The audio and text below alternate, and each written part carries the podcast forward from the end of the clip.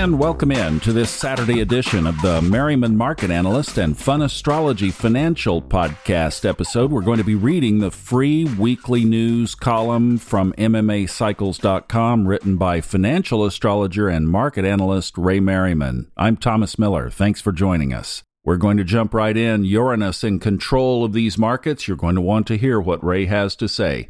First of all, a news article from the Bloomberg Evening Briefing on Thursday. The U.S. economy continued its seemingly unstoppable ascent out of the pandemic recession and its inflationary aftermath, further burying wrong calls of recession by posting fourth quarter growth numbers that crushed forecasts. The economy's main growth engine, personal spending, rose at a 2.8% rate, while business investment and housing also helped fuel the larger than expected advance.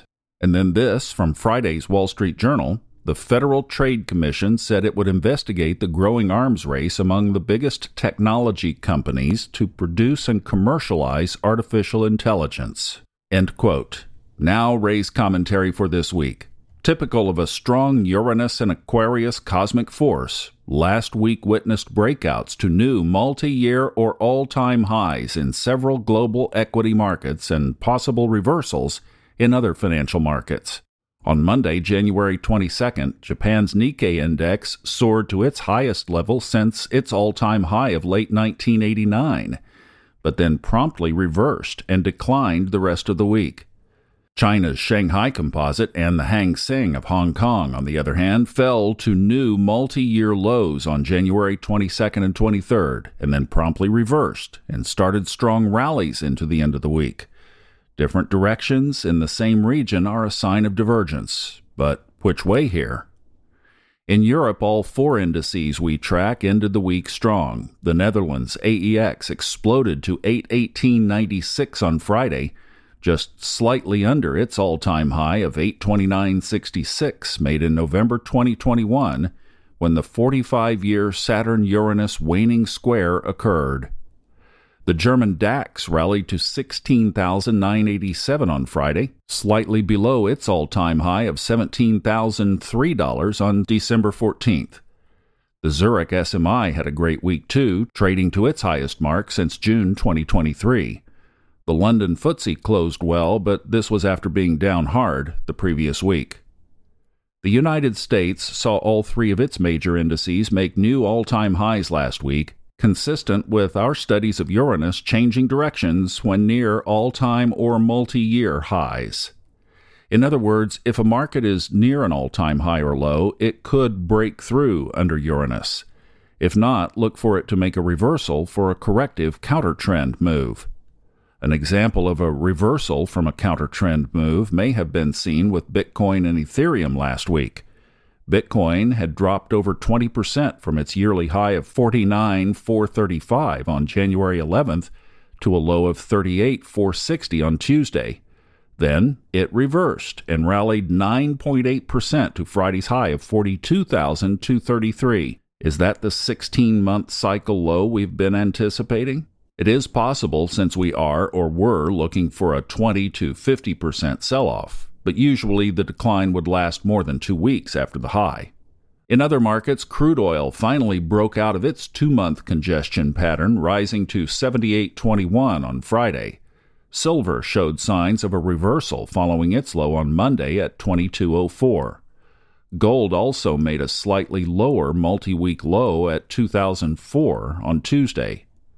All in all, many markets exhibited some very impressive moves following the ingress of the Sun and Pluto last week from Capricorn, the sign of the past, into Aquarius, the sign of the future and the new. So now let's see if these markets can flip the script. Now, the short term geocosmics. From CNBC.com on Friday, January 26th, a federal jury said that Donald Trump must pay E. Jean Carroll $83.3 million in compensatory and punitive damages for defaming her in statements he made as president when the writer said he had raped her in the 1990s. And this from Newsweek on Friday. The debate on whether Joe Biden should seize control of the Texas National Guard in order to force it to comply with a recent Supreme Court ruling is continuing to rage. Despite the ruling, Texas Governor Greg Abbott declared that Texas is currently under a quote unquote invasion and invoked the state's constitutional right to defend and protect itself.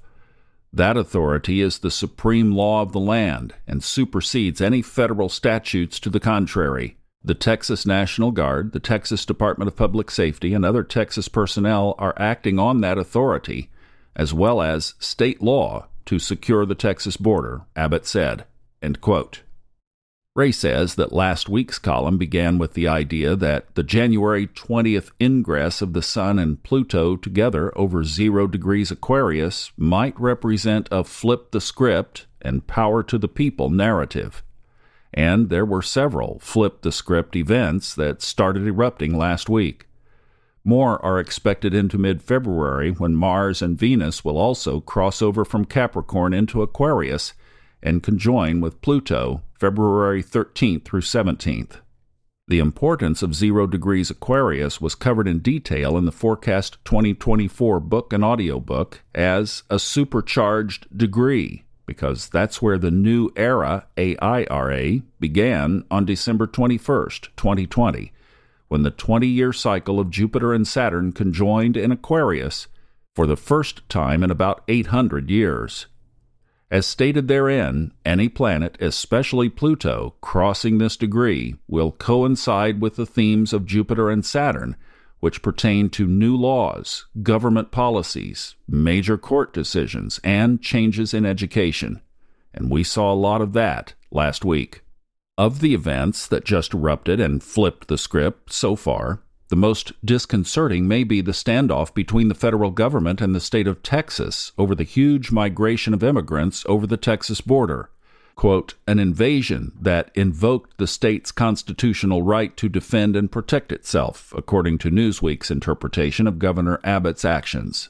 Although this pertains to the Jupiter Saturn supercharged degree and the flip the script scenario described last week, it also invokes the cyclical correspondence to Neptune about to leave Pisces for Aries. The last time Neptune ingressed from Pisces into Aries on its first passage was April 12, 1861. The next day, the U.S. Civil War began. Neptune comes close to entering Aries this year, reaching 29 degrees 55 minutes of Pisces as it stations in late June to early July 2024. The actual cross into Aries is on March 30th, 2025.